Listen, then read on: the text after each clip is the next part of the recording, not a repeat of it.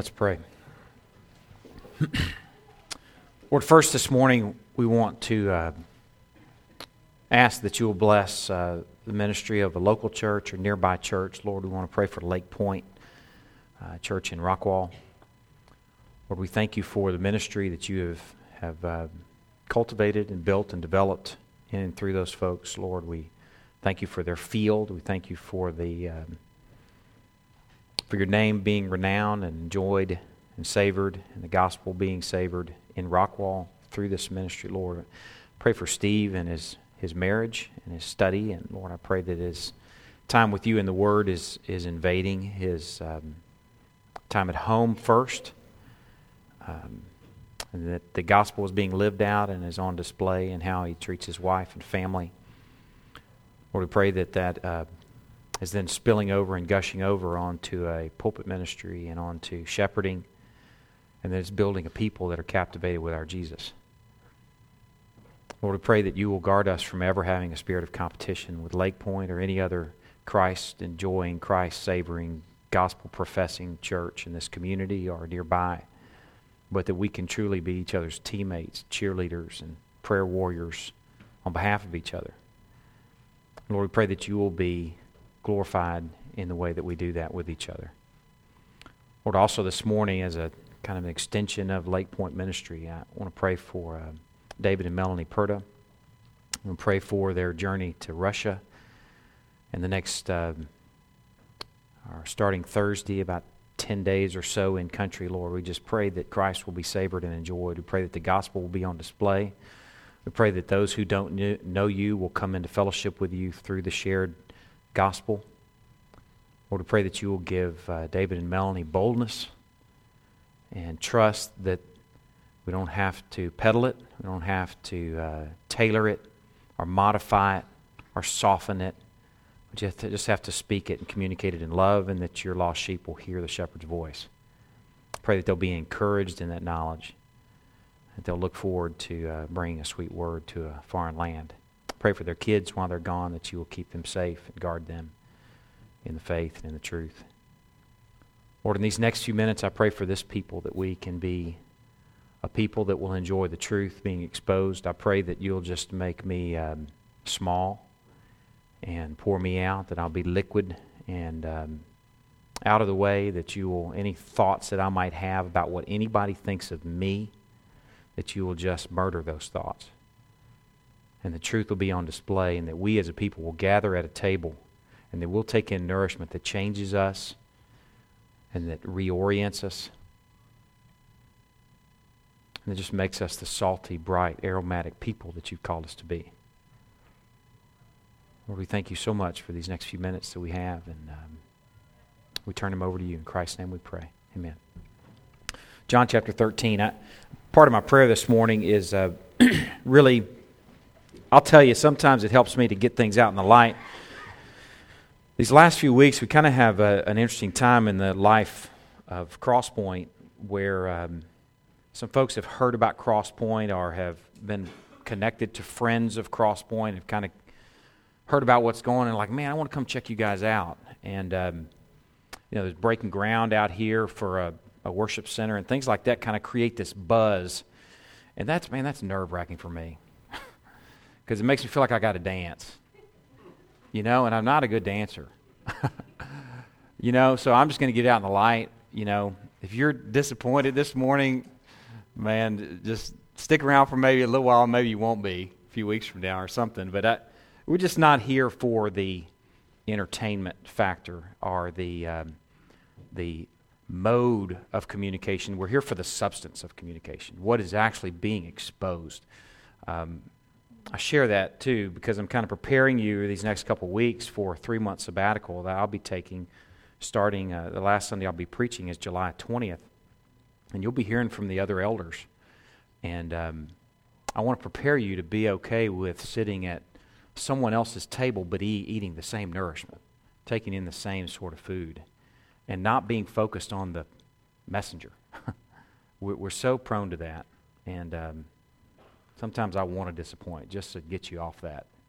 Yes, it's so bad. These next few minutes, though, I think what I want to do is uh, I want us to go to John chapter 13. I'll give you kind of a bird's eye view of what we're doing. I'll go ahead and read our passage just to give some of you kind of a some insight into where we've been over these last few weeks. Really, since about five years ago, we've been in the book of John. Not exclusively, it's been kind of a springboard to a lot of different places. We've gone all over the Bible. Um, and what we've done is we move verse by verse, and then when he takes us on little tangents, we step away and we eat the nourishment that he's given us for that short period, maybe away from the book of John. But the last few months we've been in John chapter 13. And there's a little section in John chapter 13 that we haven't dined on thoroughly yet, and that's John chapter 13, beginning in verse 31. And I'll go ahead and read that and kind of give you a bird's eye view of what we're doing this week. This is in the final hours of Jesus' life up into the cross. He spent three years walking with these guys, the disciples. And now this little bitty micro church has been purified. Judas has left the room and left the table. So now we have the church proper, a little micro church here sitting at the table. And Jesus, in his final hours, is going to, man, it's just a lot of red letters for the rest of the book of John right up to the cross. Because it's like drinking from a truth fire hose. You're going to get some truth here in these next few chapters. And right here, and he's introducing them, now that Judas has left the room, to a new commandment. Listen to this. When he had gone out, being Judas, Jesus said, now is the Son of Man glorified, and God is glorified in him. If God is glorified in him, God will also glorify him in himself and glorify him at once. Speaking of the cross. Says, Little children, yet a little while I'm with you. You will seek me, and just as I said to the Jews, so now I also say to you, where I'm going, you cannot come. In this context, you can't come because you're DQ'd. You're not qualified to be nailed to a cross and bear the sins of the world because you're blemished. I, on the other hand, am unblemished. Not, not I, but Jesus. It says, A new commandment I give you, that you love one another. It's a commandment to love one another, and how, just as I have loved you, you also are to love one another. By this, by this sort of radical, otherworldly love, all people will know that you are my disciples if you have love, this sort of love, one for another. What we've done these last few weeks is we've kind of gone into what we've called the summer of love. I don't know how many more Sundays it's going to last, but uh, definitely this Sunday and, and likely the next. But what we've done is we've kind of examined this commandment. We recognize what it is, and in many ways, we've also put out what it isn't. The world has a definition of love, and then God has a definition of love. And this commandment to love is the word agape in Greek, is this otherworldly sort of love that's not loving for some sort of self serving benefit. But it's loving selflessly, and it's loving not based on the lovability of the loved. It's loving based on a cross, this fueling sort of love. It's an altogether different love. It's not something that comes natural. If you hear about this sort of love, if you've been here these last few weeks, you're going to say, I'm not made like that. I just couldn't do that. I'm like, well, no, duh. Nobody is. It's an otherworldly love, it's a divine love. The other sorts of love that we've considered these last few weeks have been storge. Storge is the sort of love that a parent has for a child. You can see it really defined in a mom that loves her little boy even though he's a rascal. You ever see that picture a couple years ago where the kid crawled up into the, the toy machine in Walmart? Mommy loves him while he's in there. I don't know how he got in there, but you've seen the picture. He's in there with the little claw that comes down and grabs a stuffed animal, but she loves him. That's storge. There's also phileo, that's brotherly love. That's the kind of guys that are out, and this is a caricature and against all motorcycle riders, which I'm not against. I like motorcycles, but just imagine the guys that are out riding the Harleys together and they're out, this is again the extreme caricature, robbing banks and beating people up. That's what people do on motorcycles, right? Not really. But they have brotherly love for each other. That comes natural. That's phileo. And then there's eros. That's where erotic love comes from. And I think most of you that have warm blood running through you, you know that that's not really difficult to muster. Those sort of loves come natural. The do- sort of love that doesn't come natural is agape love. That's an otherworldly sort of love. So, in many ways, what we've been doing is we've been considering this commandment to agape one another, just as I have agape you. And in explaining that and exposing that and dining on that, we've looked also at what love isn't, or this sort of love isn't. He's not speaking of eros. He's not speaking of phileo. He's not speaking of storge. He's speaking of agape, lovability, or loving, not based on the lovability of the loved. And last week, Scott took us on a little journey through the book of John. We're going to do much of the same thing this morning. Last week, Scott took us on a journey where we considered that he loved us with his schedule. Jesus says, Love one another just as I have loved you. Then we ought to just hunker down and say, Okay, well, let's consider what just as looks like. Let's be a student of this sort of love. Because if we're commanded to have that sort of love to one another, and we know that it's not something that's going to come natural, we've got to go to school. And the way we go to school is to go dine on the rest of the book of John and really the Gospels and really the whole Bible to get to know the love of God. But what Scott did last week, he took us on a journey where we saw Jesus loving with his schedule. First of all, he showed up and he took on flesh. And then he walked with them and he engaged people even when he was weary. He engaged people even at weddings. He engaged even the social outcasts, like a blind guy or a Samaritan woman. He demonstrated that his love, that he loved them with, with his schedule and with his time. Love wasn't on the schedule, love was the schedule. Two very, very, very different things. Today we're going to consider that he loved them with the truth. I'll tell you right now, turn back to John chapter 2. I'll tell you as you're turning there, my legs are kind of quaking over this sermon and trembling. It just seems like it's really straightforward. And like, hey, man, you're preaching on love. How challenging could that be? This is a pretty challenging sermon because it's going to fracture and break paradigms of what your view of Jesus is and also your paradigms of what you view love as. What we've been doing these last few weeks, and this week is going to be no different. We're going to put the world's definition and maybe even our flesh definition of love out there, and we're going to contrast that with the commanded love in John chapter 13 agape love. Okay, let's start with John chapter 2. What we're going to do is, you know, Jesus is telling these disciples, He says, Love one another just as I have loved you. Just like Scott mentioned last week, they're going back and they're thinking, Huh, how has He loved us? Let me recollect. So, in many ways, they're pulling out the photo album. Let me go back and look at some of the things that we've done together with our Jesus so we can learn how to love one another. And here's the first one, at least the first one that I'm going to John chapter 2, beginning in verse 13. By this point, Jesus has at least called Philip and Nathanael. He's likely called some of his other disciples, brand new followers of this brand new teacher preacher. Just imagine being one of the disciples. You're following this new Jesus.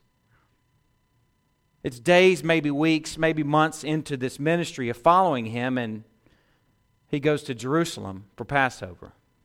You're following him, not knowing what to expect one moment to the next. You know, he's teaching some, preaching some. And here in verse 13, it says, The Passover of the Jews was at hand, and Jesus went up to Jerusalem.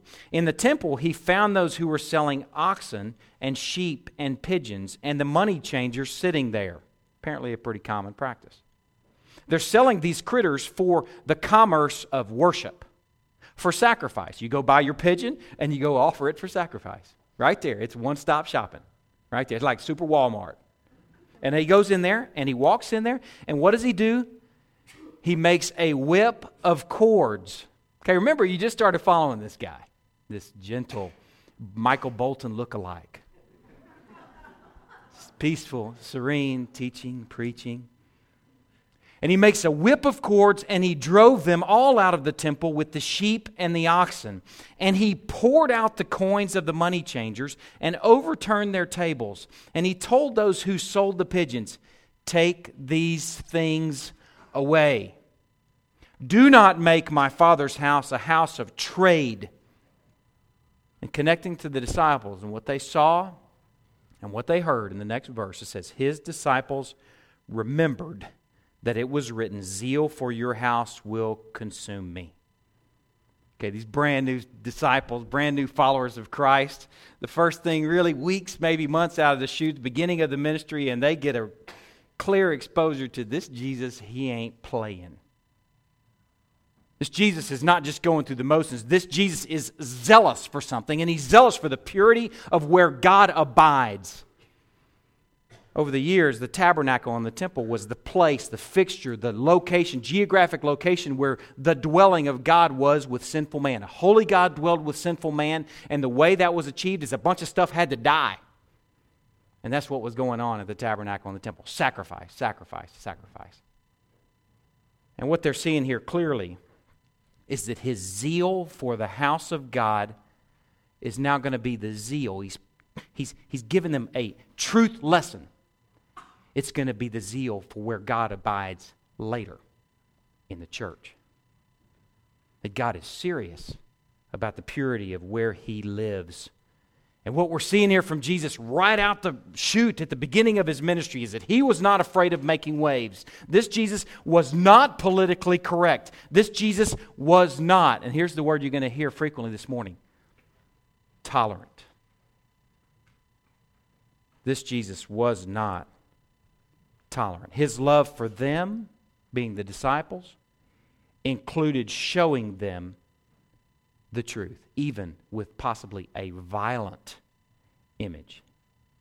He's showing them what really matters. Is it the commerce of worship or the worship of commerce? kind of the same thing? Or is it the purity of God's people?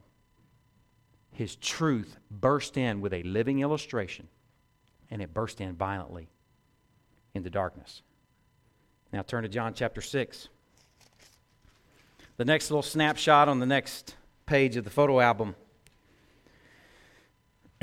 John chapter 6, verse 14 and 15. I'll show you a little bit of context before we consider these passages. Jesus has just fed the multitudes, fed 5,000 at least, 5,000 men. There were likely lots of other people there.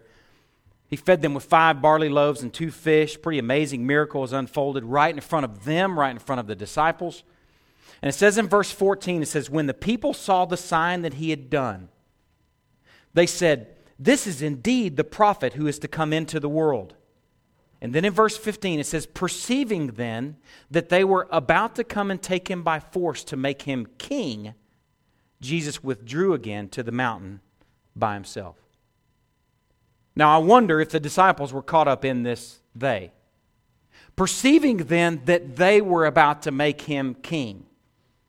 Just imagine if you're going to follow Jesus, you're going to leave everything, your boats, your tax collector booth, and you're going to go follow this Jesus. You're going to see some of the things that he's done. You're going to see these miracles, and you're going to say, This is the one. He's going to be the king of the Jews. He's going to liberate us from this heavy hand of Rome.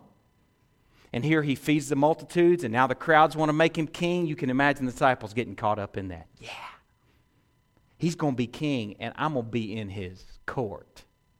I can't help but wonder if they were thinking that. We don't know that for sure, but we know at least the crowds wanted to make him king. And despite their vote, despite their desire, despite their preference, he sent them away. And he even sent the disciples away. Hey, disciples, See that boat down there on the Sea of Galilee? I want you to go get in that boat. I want you to go to the other side of the Sea of Galilee. I'll meet you on the other side. I'm going to spend some time with my Father in prayer. I know what you want, crowd. I know what you want, disciples, but I'm not here to be what you want. I'm here to be what the world needs and what my Father commands. The truth is, I'm not that kind of king. So he's driven by the truth. He's not driven by their preference. He's not driven by what the people wanted. I can tell you, as a pastor, as a fellow elder, that should be an encouragement to the elders. As a shepherd of a family, that should be an encouragement to you. That if you're driven by what your kids and your wife, and some of you may have a difficult time with the father being the head of the household, that's another teaching. But if you have a difficult time with a father leading a family, and if you fathers you have a difficult time with, with saying this is the way it's going to be, family, I'm going to listen to your preferences, but I'm going to make a decision, then you've got to recognize that we've got to be driven not by what your family may want, but ultimately by what God wants. There will be, not there may be, there will be times where those come in conflict. I guarantee it. Should we be driven by what people prefer or by what God commands? It's got to be the latter. And that's what drove Jesus here. Turn to John chapter 7. Here's the next snapshot. John chapter 7, beginning in verse 37, I'll give you a little bit of context. This is during the Feast of Booths. Over the course of the Feast of Booths, they would step off to the pool at Siloam and they would have this big procession. And the priests would lead out in this thing and the people would follow. And they have this big bowl and they would gather up water from the pool of Siloam and then they would march back to the temple. And everybody would follow them. And then they would gather up this water over the course of the week into this big bowl. And then on the final day of the feast, on this final day of this feast, is called the Great Day. It says in verse 37 Jesus stood up and cried out. I cannot help but imagine that he cried out at this moment because here's what's ha- what happens on the last day. Once they've gathered up all this water, they take this big bowl and they pour it out over the altar. You can imagine this moment of anticipation. Whoosh, big bucket of water just being poured out all over the altar. Everybody splashed on the front row. And then they pray and they thank God for his provision. And it says, on the last day of the feast, on the great day, I, it seems like it would be like Jesus to stand up and do that at this moment. Jesus stood up and cried out, If anyone thirsts, let him come to me and drink. Whoever believes in me, as the scripture has said, out of his heart will flow rivers of living water. Look down at verse 40. Look at what happened when he cast these words out. It says, When they heard these words, these words being the truth, remember, he's loving them with the truth. When they heard these words, some of the people said, This really is the prophet. And others said, This is the Christ. But some said, Is the Christ to come from Galilee? Has not the scripture said that the Christ comes from the offspring of David and comes from Bethlehem, the village where David was? So there was a division among the people over him. See, here's the reality. And the next snapshot in this little photo album is that he loved them with the truth of being the living water, and the result was division. It wasn't kumbaya. The result of him exposing this truth about who he was made for division. Some people thought him crazy, and others thought him true. And you've got to appreciate that this division was prompted by the truth the cried out, spoken truth. He loved them with the truth, and it resulted in division, not kumbaya. Turn to John chapter 8, the next snapshot. this is chapter, I've, I've titled this chapter, my own little title is The Revival Gone Bad. And you may have heard this, you may have heard me unfold this before, but unpacked this before, but let me kind of tell you the story. Jesus is preaching. You might see the little heading there before your uh, John chapter 8, verse 12 says, I am the light of the world. That gives you some idea of what he's communicating. He's just said, I'm the living water, and now he's saying, I'm the light of the world. He's teaching and preaching about who he is. And it's a successful revival. Look at verse 30. It says, He was saying these things, many believed in him. So just envision that. He's preached on who he is. He's preached on being the light of the world, and says many believed in him. So they're passing out the decision cards just as fast as they could possibly pass them out. And those with the decision cards are filling the front row. They're all on the front row. They all got those little bitty pencils that are never sharp enough. You know, that are really dull, and you can, what is that guy's name? I don't know. Lord knows. But they're filling out those cards on the front row. That's been a successful revival so long, or so far.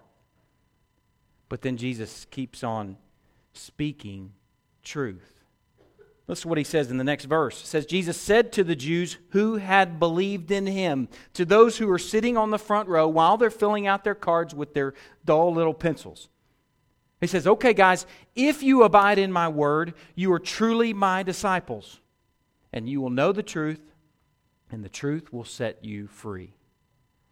Now, what you've got to appreciate is unfolds in the next few minutes is these guys put their little pencil down and they look up from their little card and they say, Now, what did you say? Could you repeat that? Okay. If you abide in my word, you are truly my disciples, and you will know the truth, and the truth will set you free. And they answered him, We're offspring of Abraham. I'm filling out my card right now for you, but you, you should have stopped talking a little bit ago because you started to make me mad. Because we're offspring of Abraham and we've never been enslaved to anyone. I'm awful forgetful about Egypt and Babylon. We've never been enslaved to anyone. How is it that you say you will become free? And Jesus answered them, Truly, truly, I say to you, everyone who commits sin is a slave to sin. This is truth. He's loving them with the truth. Everyone who commits sin is a slave, in fact. The slave does not remain in the house forever, the son remains forever. So if the son sets you free, you'll be free indeed. I know that you're offspring of Abraham, yet you seek to kill me because my word finds no place in you. I speak of what I've seen with my father, and you do what you have heard from your father. And they're like, Abraham? He goes on to say, No, your father, in verse 44, says, You are of your father, the devil. And your will is to do your father's desire. He was a murderer from the beginning and has nothing to do with the truth because there is no truth in him. You can imagine by this point that the little decision cards have kind of floated to the ground. They've dropped them because they're standing there, sitting there with their mouth ajar. Wait a second, I, I walk down the aisle. I'm filling out the card. I believe in you, yet you keep talking and you talk about what true discipleship looks like. What we're seeing here unfold in this chapter is we're seeing him love them with a difficult truth about what it means to truly be a disciple.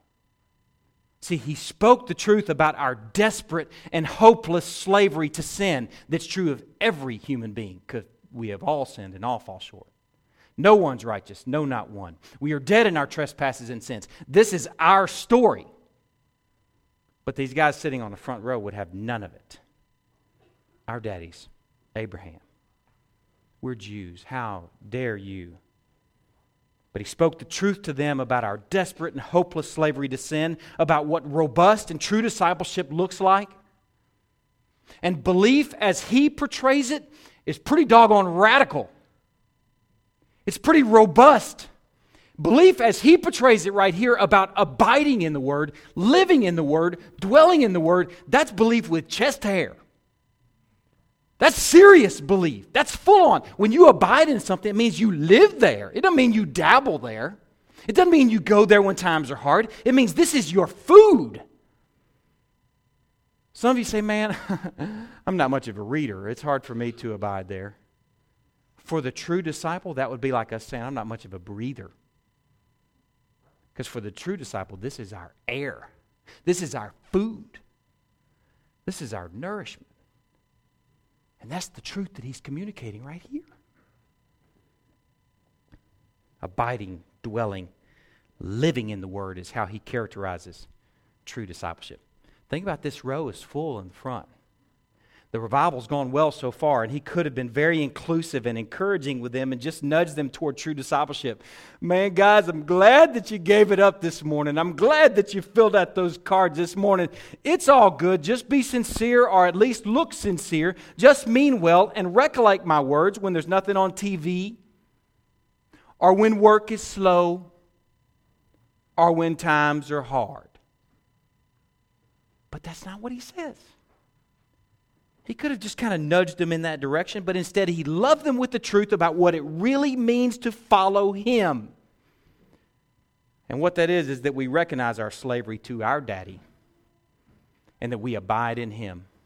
That we cling to his word, that we feast on his word, that we live in his word, and that that's what true discipleship is. And if we are truly his, if we're a sheep, then that's wool to the true disciple. Jesus loved them with the truth. And I want to show you verse 59. You may have never seen this before.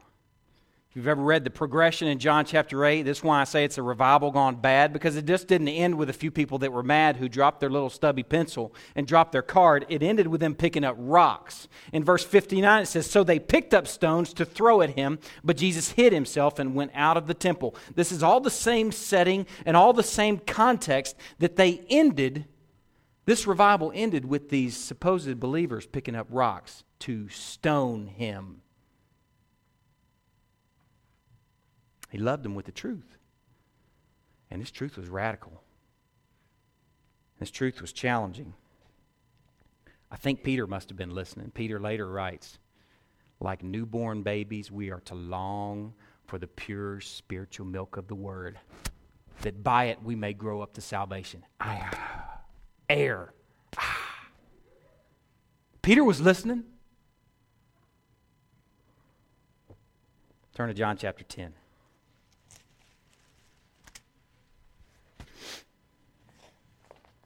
I'll give you a little bit of context there. In John chapter 10, Jesus is sharing his sweet teachings on the, the character of the sheepfold and the character of him as the good shepherd. He's teaching and preaching, and look at what it says in verse 6. It says, This figure of speech Jesus used with them, but they did not understand what he was saying to them. He goes on to continue preaching, and then later on it says in verse 19, again, there was a division among the Jews because of these words. Some accused him of having a demon, some said he's insane, and they said, Why listen to him? And yet others said, These are the words. Are these not the words of one who is oppressed by a demon? And he says, Can a demon open the eyes of the blind? As the truth is communicated, he's loving them with the truth, and there's this parting, there's this division. Some couldn't hang with the difficult truths of what he's explaining. Look over at verse 31. It says, The Jews picked up stones again to stone him. The truth is not bringing about kumbaya. It's bringing about division. It's bringing about people with rocks picking him up. In verse 39, and they sought to arrest him. He loved them with the truth, the exposed truth, and it made for a radical division. That's not gymnastics I'm doing right there. That's just reading things in context. It's engaging things in context, and we're seeing that this Christ, when he communicated, when he preached, and when he loved with the truth, there was this parting, there was this division. And some are saying, Yes, I'm worshiping, and some are saying, Where's my rock? And some are holding the keys to the jail cell. We're going to lock this lunatic up. There were others that he loved with the truth the Samaritan woman, the blind man. He loved the disciples, even in some ways, loved them with rebukes. In just the previous chapter that we engaged on worship, where Mary is, is anointing the feet of Jesus with this expensive year's worth of nard, Judas led this little conversation among the disciples where they're going, What a waste of money, man. We could spend all this money on, we could sell this nard and then go take care of the poor. And Jesus says, Leave her alone. You're seeing worship at its best. Wherever the gospel is proclaimed from here on, her story will be told.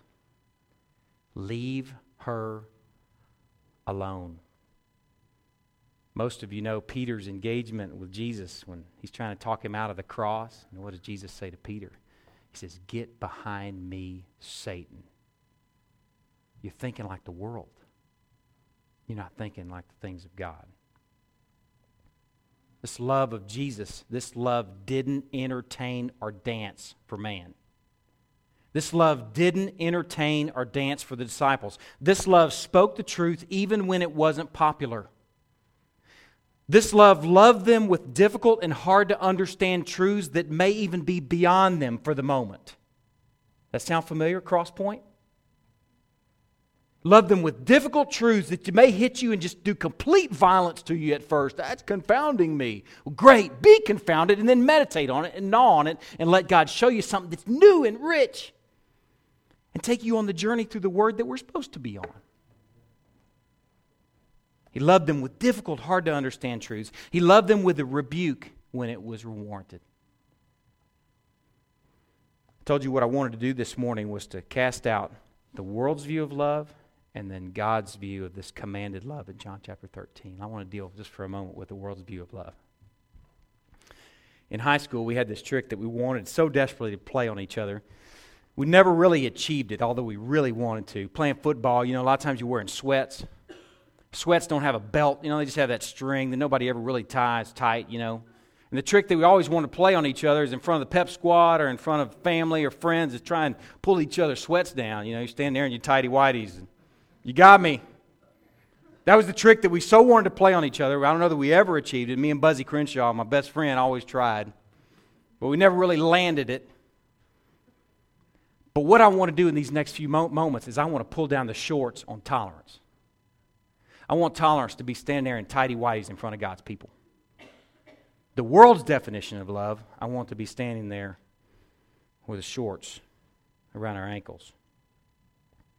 What we're dealing with in this world is that this world defines love as tolerance. Tolerance used to mean when I was a kid, I think. I think this is what it meant. It used to mean that crusty nosed kid on the playground that had matted hair and stinky t shirt, you know, stains, that we were to bear with that guy. That we were to not shun him or run from him, but that we were supposed to be tolerant of him. And really, it's a picture of kind of being long suffering and patient. But now the world's view of tolerance is very different from that. That's the old tolerance. The new tolerance is doesn't have anything to, do with crusty noses. The world's view of tolerance is that every idea and every thought has equal footing. That every thought and every idea is equally valid. And that if anybody tries to introduce something that we say is absolute, then that person is being intolerant. And the self professed tolerant can no longer be tolerant of the intolerant, so thereby making themselves intolerant. Isn't that funny? So then they're intolerable of themselves. But man, what I'm thinking about when this world's view of love is tolerance, is what I'm seeing is that basically what happens is when the Christian steps into that view and we say, no, there is an anchor, there is a truth that's timeless, there is something that is written in stone that will not change. And we try and grab hold of that, or we try and speak that or communicate that, that we can be viewed as intolerant. I'll give an example of the definition of family, or really, to be more specific, the definition of marriage. That's in the news a lot lately. And the world kind of has a disintegrating view of what marriage is defined as. For the Christian, the, the, the, what should be the definition of marriage should be fueled from Ephesians chapter 3, uh, 5, 31 and Genesis chapter 2 that a man shall leave his father and his mother and hold fast to his wife he should hold fast to his wife, and that the two, man and woman, shall become one flesh. That should be the church's clear communication because that's absolute truth. That's immovable. Oftentimes, when that is communicated, we're viewed as intolerant. Because the tolerant say that definition of marriage can be just two people that love each other. And my argument is at what point, you know, if it's, if it's man and man or woman and man, at what point does it become man and daughter? Or what point does it become man and two best friends? Or what point does it become man and pet? There is a line for a Christian, and it is absolute. And even the most supposed tolerant, they too will say there is a line. Because most of the even professed tolerant will say, the thought of a man being okay with or being allowed to marry his daughter is intolerable. So the question is, where do we draw the line? The question is, what truth do we hold on to? And for the Christian, we're holding on to this timeless truth. And the reality is, it will create division. The reality is, it will create a response, much of what, much like we saw with Christ. I want to consider those things for the next few minutes. I want us to consider that we are charged with loving just as Jesus loved, that Jesus loved with the truth. So, here are three things that we should know and understand about this command to love just as he did. First is that we are to love not with tolerance, as the world defined love, but with truth, just as Jesus did. We've got to believe as Christians that truth is static, that truth is immovable, that we can grab and hold on to something that does not move and that does not flow with changing opinions and changing tides and changing mindsets and preferences. Our Christ's truth was not relative in these passages that we've looked at, it was pretty static. His truth was not relative and it wasn't dependent on needs or preferences of his followers. He didn't take requests about who to be or about what to say. By today's standards, he would have been viewed as pretty intolerant. The reality is, if you look at all the people that are grabbing stones, by his day's standards, he was viewed as pretty intolerant. But remember, he loved with the truth. Some of the things that I think have tempered our, some ways, the Christian kind of norm mindset is that, man, we cannot confront, we cannot cast out this picture of absolute truth because it might hurt somebody's feelings. And I think in many ways we've been conditioned by passages like 1 Corinthians 13, the love passage, which we should be conditioned by that passage, but rightly understood. One of those ingredients in love in that passage is that love bears all things. And as you're sitting here and we're talking about tolerance, you might think that that's the same thing, and that's not the same thing. Being tolerant and bearing all things are not the same thing. The way that's actually translated better is that love never tires of support. That word for bears all things is, is the word that comes, is where we get the word roof from. So it's like a picture that true love, as exposed in 1 Corinthians chapter 13, is it like love is a column in a house that's supporting the loved. But it doesn't mean that we're tolerant. It doesn't mean that every idea and every thought has equal footing. It doesn't mean that every idea and every thought is equally valid. So we're to love not with tolerance, but with truth.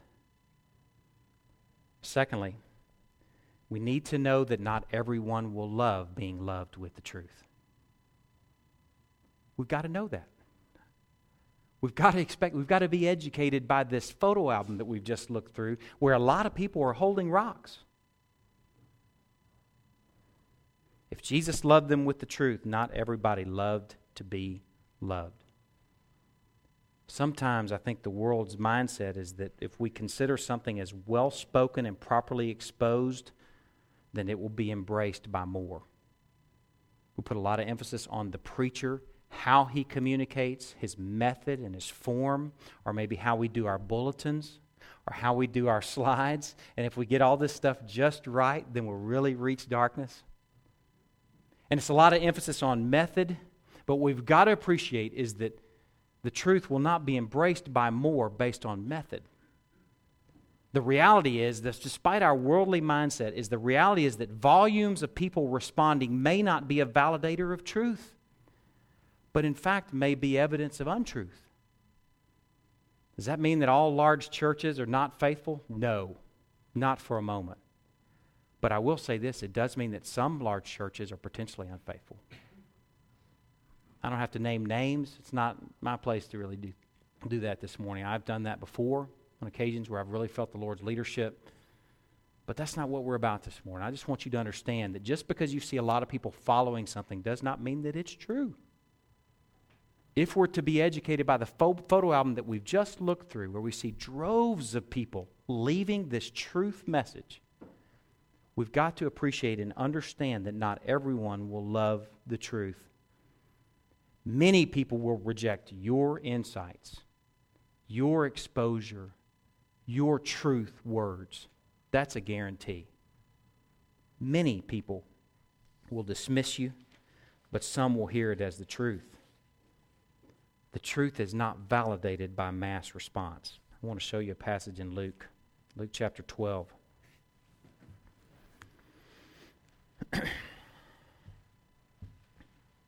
I shared with you one of the things that I was really nervous about this morning is uh, broken paradigms. I, I don't enjoy fracturing paradigms or destroying paradigms. I don't really enjoy that. I enjoy truth, but I don't enjoy people being kind of disassembled.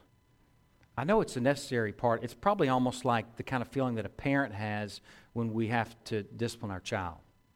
We know that our child needs it. And that's not what this, I'm just not a spanking this morning. It's just exposing the truth, realizing that some of you will be disassembled by this because we have paradigms and the kind of the sweet Michael Bolton image of Jesus is that's that's prevalent. I'll show you a passage in Luke chapter 12 verse 49. These are words from Christ. Jesus says, "I came to cast fire on the earth." Based on what we've seen in the photo album so far, I think that fire is truth. Where when he speaks and he preaches and people are picking up rocks to stone him. He says, I came to cast fire on the earth and would that it were already kindled. I have a baptism to be baptized with, and how great is my distress until it's accomplished. That's he's speaking of the cross. He says, Do you think that I've come to give peace on earth? Do you think I've come to look like Michael Bolton and bring worldwide kumbaya? Says, No, I tell you, but I've come rather for division. For from now on, in one house there will be five divided, three against two and two against three. They will be divided, father against son, and son against father, mother against daughter, and daughter against mother, mother in law against her daughter in law, and daughter in law against her mother in law. The dividing agent here is not somebody being a horse's behind. It's not somebody being difficult and hard to live with. The dividing agent and instrument here is the fire that's cast, and that is the truth. The truth of the gospel will not be embraced by all. Absolute truth about what defines family or marriage or what defines, uh, just consider some of the things that Jesus taught on divorce. What you've got to appreciate in his context, divorce was very common. It may have been more common then than it is now.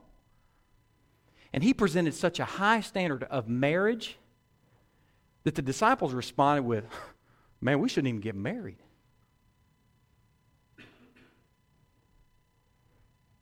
The truth divides.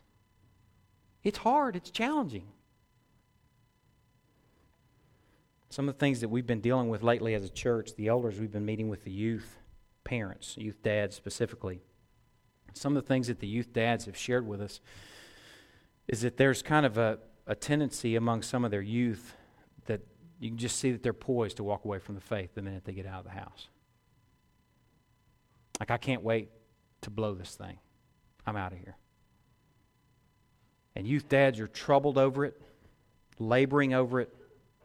And what I think this should show us as houses are divided against one another is that if your youth are walking away from your house and walking away from the ministry and walking away from the church, it may not be an indictment against you.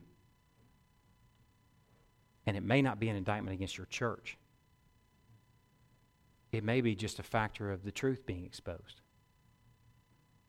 Do we want that to happen? Absolutely not. I'm hoping and praying, and this is what the elders are hoping and praying, is that it's a little season of rebellion, that he who began a good work, work will be faithful to complete it, that he'll bring those youth back. But some youth leaving the faith and leaving as they leave the home may be a picture of what's taking place right here, that not everybody's going to love the truth. That the truth will divide. If people walked away from Christ, the truth speaking, truth loving, loving with the truth Christ in droves, what makes you or what makes me think that I can do a better job of speaking the truth than Jesus? He was the alpha preacher and the alpha teacher. I can't get my preaching method just right to where this will, will reach Greenville. Greenville's not about my tr- preaching method, it's about God doing a work. And when he does the work, he'll do it in spite of the likes of me. What makes us think we can do a better job of speaking the truth than Jesus did? Or what makes us think that we can repackage the truth to make it more palatable? That's the way we think. We get our method just right. We get our bulletins just right. We're going to reach darkness. What we've got to know is that not everyone will want to be loved with the truth, whatever the method whatever the style of presentation. The third and last thing is that we have to open our mouths to communicate the truth. I shouldn't have said last because I don't want y'all to start thinking about lunch. This is important. We have to open our mouths to communicate the truth. The truth is the truth whether we communicate it or not. It's still the truth. I'm thankful that it's that anchor. And it's there whether I communicate it or not. It's static. There is such thing as absolute truth. But in order for others to hear it, we've got to communicate it. It's got to come out of our mouths. How will they hear unless there is a communicator? And Jesus came, thankfully. He didn't come and just do some miracles. He didn't come and just live and walk and eat make some furniture. But he spoke. He spoke truth into these guys' lives. He loved them with the spoken truth. These last few months, really since the beginning of the year, we've targeted fathers and functional um, shepherds being single moms. We've targeted you as being the hope of your family, the future of your family. as being the instrument of engaging your family with the truth. So, fathers, I'm going to say something to you right now, and functional shepherds. If I were to ask you if you loved your family, I bet you would say, Of course I do. Do you love them with a paycheck? You love them with some ball tossing in the yard a couple days a week? You love them with some recreation where you load up the van and you go for a trip together, where you're the guy that drives? Those are all good things, man. I'm hopeful you do all those things. Do you love them with a tickle fight every now and again? Man, those are cool. Kids in here are smiling because they know, man, I love when my dad does that. But let me tell you something. That's not the love that's commanded here in John chapter 13. The love that's commanded here in John chapter 13 speaks, and it speaks truth. So, fathers, if you say you love your families, yet you have no word of truth for your family, I would argue that you don't. John chapter 13 love. If love speaks, and yet you're silent and mute on the things of God, then you are doing your family an injustice and you are being unfaithful. And you might have the thought, man, I'm going to leave that to the pros. I got them in the car, and they're here this morning listening to this joker. You may feel like you're being faithful fathers or functional shepherds in just being here and hearing the word exposed from me or from your teachers. You may be fearful deep down that you don't know enough to actually speak truth into the lives of your kids. But here's a little clue for you all you have to do is be a week ahead of them. You think you can be a week ahead of your six year old? I bet you can. If you can read, if you've got a phone or a computer and you're reading ahead and you've got this mindset that, okay, on Sunday morning I was equipped for something and now I'm actually going to go do it and I'm going to speak truth. I'm going to love with the truth my family. And I come to a place where I'm stumped and I'm picking up the phone to call one of the elders or one of my teachers or I'm sending them an email. Hey, I'm going to love my family with this truth next week. Can you help me sort through it? All you have to do is be a week ahead. Don't leave it to the pros, men. It's your charge. It's your privilege to love your families with the truth. You got to recognize that right now you're being equipped for that. If all this is is getting your weekly church on, then you're missing the reality of what we're doing here. Well, the teacher and the preacher is equipping you for something. And the equipping you is not to equip you just to show up next Sunday. You're being equipped to engage your families. You're being equipped to engage your workmates. You're being equipped to engage your neighbors with this truth. If all this is is getting your church on, then you're a terminal disciple, and the church ends with you. Thankfully, the Lord can work in spite of you. But I want you to see what that means. If the truth goes no further than what you're hearing right now and you don't see yourself as being groomed and equipped to engage your family, then you're missing the fact that you're being equipped. You're being equipped to love your family with the truth. If this message ends with you, then it's a timeless, life giving message given to a terminal disciple. I'm going to close in prayer. I'm going to have kind of a little conclusion after our time of worship and song. I want to deal just for a moment after our worship and song with how we communicate this truth. Let me pray. Lord, I'm so um, so concerned over this message that um, things are so easily misunderstood, I beg the Holy Spirit to come alongside and to expose and to teach and to comfort and to guide. Lord, I pray that the people of God will be a people of the truth. I pray that this church will be characterized as um, gripping the absolute and lovingly and gently communicating that to a lost world. Lord, I pray as a result of that that we will be the preservatives, the salty, bright, aromatic people that you call us to be. Lord, we're thankful for these images and these pictures that we've seen of how the world responded to Christ. We pray that we'll find encouragement to press on and following through with this commandment to love. And that we'll love with truth.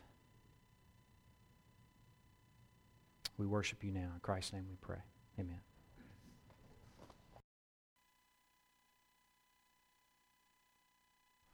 This uh, sermon's like this. Uh, I want to say this to the end because I know if it's at the tail end of a sermon, you might be tired. You may not get it. Uh, but I want to save it for right now. Sometimes sermons like this, people can see his license to really be a horse's behind. You know, man in the office. Okay, I'm the only Christian here at the office, and I'm just really going to make life miserable for everybody else. And I'm just going to be as mean.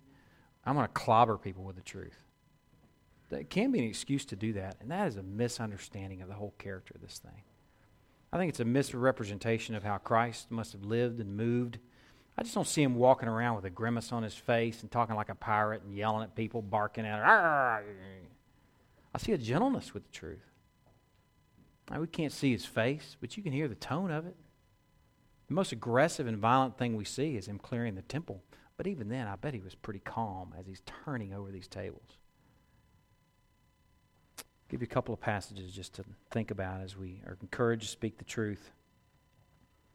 In Ephesians chapter 4, it says, Speaking the truth in love, we are to grow up in every way into Him who is the head, into Christ.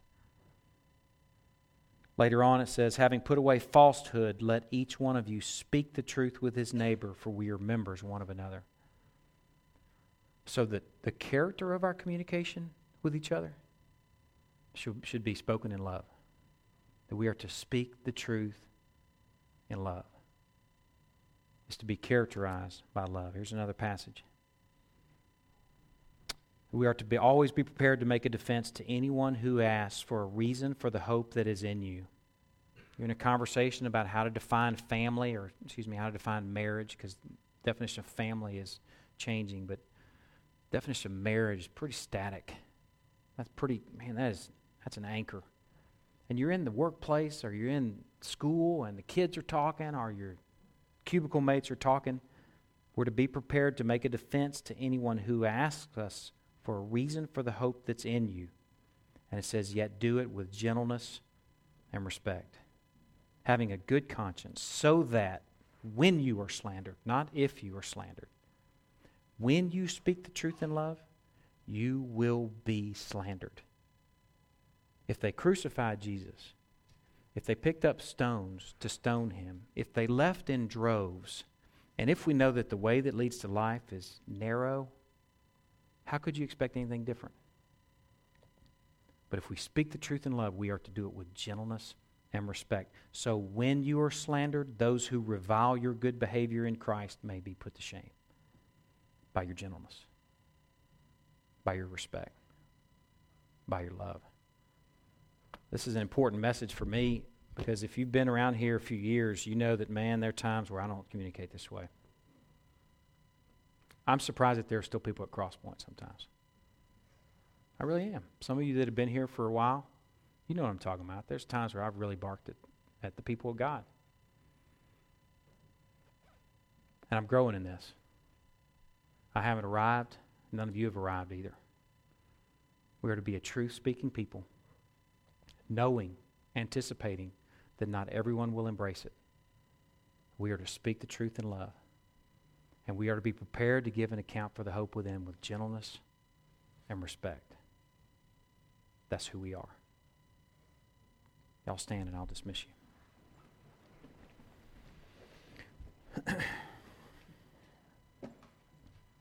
Lord, we thank you so much for this picture of Christ loving us with the truth.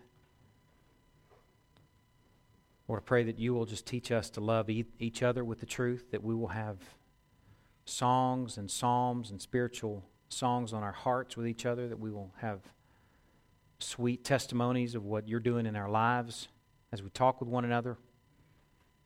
Lord, we pray as we're talking with our workmates, our, our neighbors, our family members, our as fathers and, and mothers are talking with their families, with kids. Lord, we just pray that we will love these people with the truth. And that it'll be characterized by gentleness and respect and a truth spoken in love. Lord, we pray that you'll be glorified in that. Pray that you will be savored and enjoyed. Pray that some will smell that as a sweet aroma and they'll be drawn to you. Lord, we thank you so much for this picture of Christ and his ministry. It's in his name we pray. Amen. Thanks, y'all.